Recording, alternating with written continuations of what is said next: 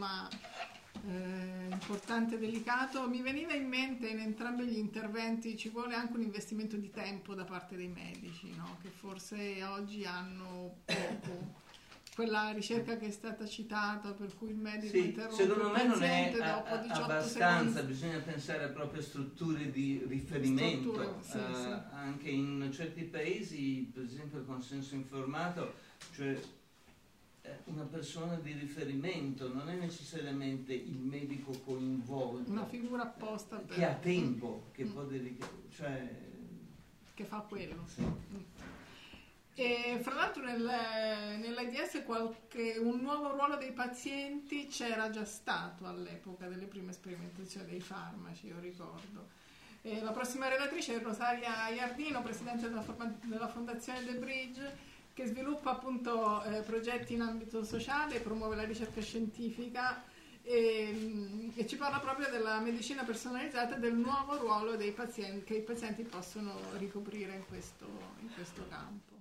Ma io innanzitutto ringrazio tantissimo perché momenti così di approfondimento, per quanto mi riguarda, mi obbligano a, a ragionare sulle cose. Quindi, avendomi invitato, sono andato un attimo a, a togliermi dalla mia routine e, e- e ho provato a ragionare su. E la- e la prima cosa che fa un paziente esperto come me è provare a analizzare il contesto nel quale ci stiamo muovendo. Perché noi parliamo di pazienti, parliamo di consensi informati, io ne ho una di 52 pagine, che non è solo difensivo, ma è illeggibile. È un consenso per non dare un consenso informato. È una polizza assicurativa per chi fa il trial clinico, no? Per dire, eh, con la legge Gelli è stato un po' risolto quello del rischio, non tratto sui trial. Per cui di cosa stiamo parlando però? Stiamo parlando, mi sembra che tutti diamo per scontato che oggi abbiamo dei pazienti attivi. Non è così. E allora la complessità del contesto è, innanzitutto da dove siamo partiti. Noi siamo partiti da persone, questo è il contesto nel quale oggi siamo chiamati a, a fare i conti, no? un cittadino, un consumatore, un... eh, come, è stato, come l'ha chiamato lei prima, professore? Ehm, la modifica del termine da Persona assistita. persona assistita. No. Eh, possiamo utilizzare 3.000 termini.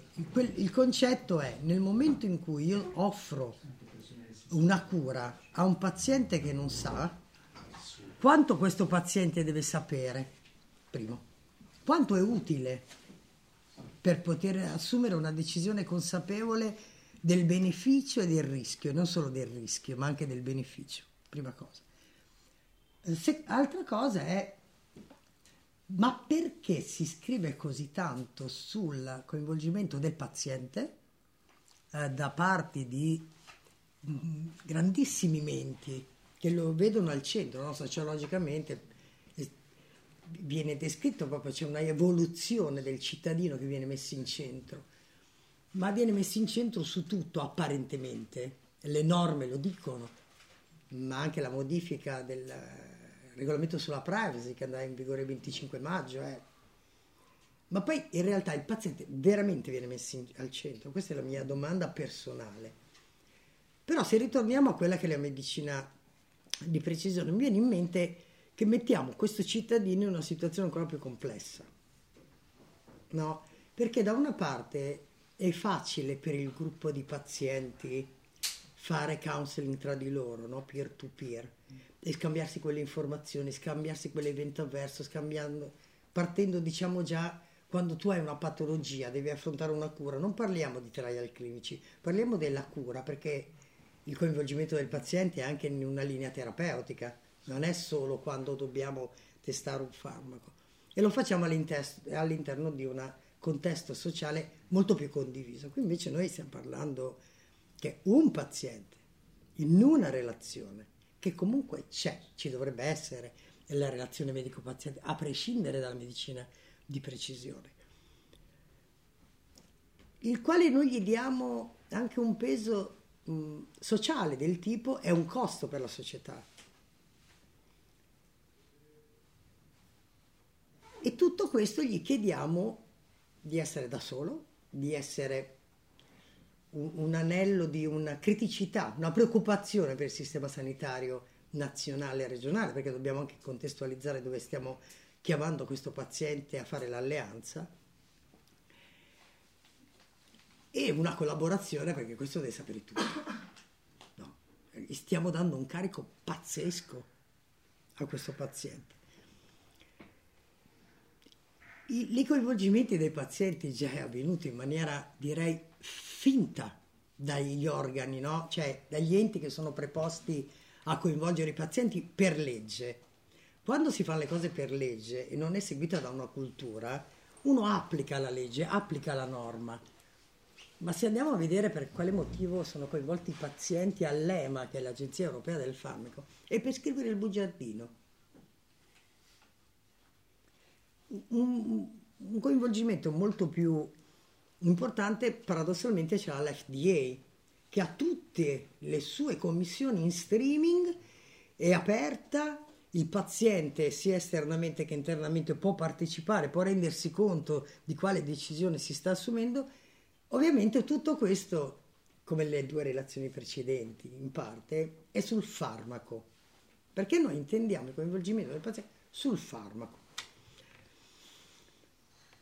Questo ho condiviso un po' quello, un riassunto di quello che ho detto prima. Quello che mi ha fatto un po', questo è un inciso culturale mio personale, quando noi, mh, quando sono andata a fare una ricerca no, per capire appunto il farmaco di precisione, in realtà mi sono resa conto che di medicina personalizzata, se non parliamo di farmaco personalizzato, è vecchio, l'abbiamo visto, Platone è tantissimo, cioè è un qualcosa che c'è sempre stato come indicatore per migliorare la qualità della vita dei pazienti. Allora perché tutto l'interesse in questo momento? Vi faccio un esempio, nel 2002 l'Organizzazione Mondiale della Sanità pubblica per la prima volta eh, come medicina di precisione eh, un bellissimo documento sul gender. Allora che cos'è la precisione? È solo il fattore di genetico e la precisione è la presa in carico del paziente con tutte le sue diversità. E c'è un bellissimo articolo di un medico che prova a spiegare la medicina di, di, eh, di precisione dicendo ma mettereste mai un cappotto di una persona anziana o un bambino? Eh, ma questo lo fai dal momento in cui tu ti prendi in carico una persona. I trial clinici oggi sono fatti utilizzando il metodo di medicina di precisione? No. Perché? Perché non esistono trial pediatrici e quindi viene calcolato a chilo. Esistono eh, trial clinici in cui vengono prese in considerazione la massa muscolare di un uomo rispetto a quello di una donna per andare a regolare bene quanta quantità di farmaco è sufficiente. No. Allora perché oggi noi parliamo? Perché evidentemente è un'innovazione scientifica pazzesca quella di prendere un individuo e dire io qui ho, ho sbagliato l'ultima P perché e quindi andiamo verso queste tre P affascinanti, predittive, bellissime. L'ultima è quella della partecipazione. E, lo trovate affascinanti ehm, ritorno al paradigma che noi abbiamo abituato i pazienti, l'empowerment collettivo, eh, e oggi invece scivoliamo eh, sull'individualità, no? E quindi in realtà noi stiamo, mi spiace dirlo, se non lo gestiamo bene, isolando il paziente, isolando la persona, non solo nella sua scelta, ma nella sua sharing che è l'altro elemento fondamentale. Io non credo ai pazienti esperti, non possono essere tutti esperti, però credo anche che nel ragionamento e si scriverà tantissimo sulla relazione medico-paziente nella medicina di precisione, si scriverà fiumi, fiumi e molti, moltissimi iscritti avranno anche un senso culturale profondamente giusto. Dopodiché c'è la pratica clinica. Quindi noi abbiamo questo paradigma che, che è molto pesante per una sola persona, trovandosi di fronte a un medico che sono persone. Quindi noi stiamo parlando della parte emozionale, parliamo del contesto sociale, del contesto psichico, parliamo del contesto sociale, culturale dell'individuo paziente, ma non, ci siamo resi conto che la relazione viene fatta a due. Quindi abbiamo dall'altra parte il medico, quanto è disponibile il medico a spiegare, quanto è disponibile il medico anche a non interrompere superati i 18 secondi il paziente per capire. No? Quindi la relazione medico-paziente è una relazione fatta da due individui. Allora evidentemente la mia formazione mi porta a pormi poi delle possibili soluzioni, no? E quindi se ne è parlato, io non parlo di real world ma parlo di real life.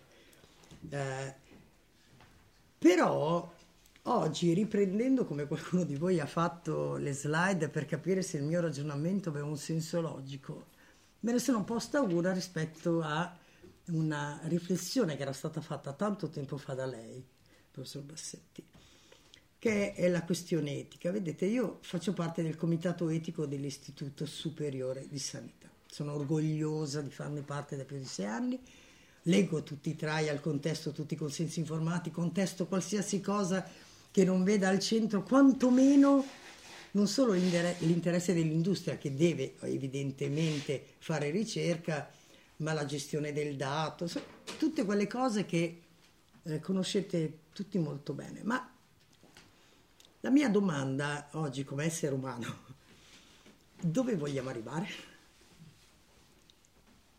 E cosa vogliamo costruire? Eh, il senso dell'immortalità è qualcosa che La sostenibilità di questa immortalità non c'è, non almeno nel nostro paese. E allora è tutto molto bello da un punto di vista scientifico ed è corretto che tutto vada avanti nell'evoluzione della tecnologia scientifica, della ricerca. Però io direi che la domanda vera che io mi pongo è quanti di questi pazienti che noi vogliamo super esperti potranno avere l'opportunità di usufruire di questa medicina di precisione. C'è un bellissimo articolo proprio su un farmaco sul, oncologico sul polmone. Quanti potranno accedere a quel farmaco? Quanti saranno informati innanzitutto che quel farmaco esiste?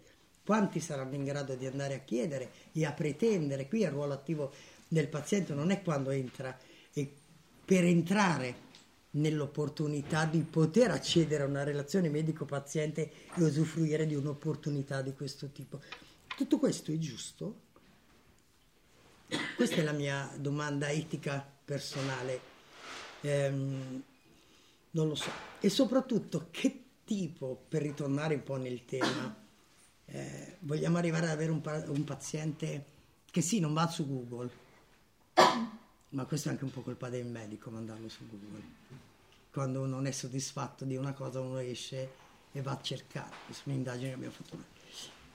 Ma soprattutto, quindi vogliamo un paziente che sia un, un esperto di se stesso, però si deve fidare di quello che ha di fronte perché o si fa una laurea veloce, però i trial non durano durano poco, durano otto anni tra laurea in medicina, specialità a seconda della di quello che ti devi curare e soprattutto cosa vogliamo costruire. Io ho la percezione che vogliamo costruire una società su due livelli per quanto riguarda il diritto alla salute e l'equità. Se noi pensiamo banalmente, concludo, che l'altro giorno alla conferenza Stato-Regione si sta siglando un accordo per cui non sarà più possibile per i pazienti che avranno bisogno di prestazioni a bassa soglia, andare dalla Calabria alla Basilicata,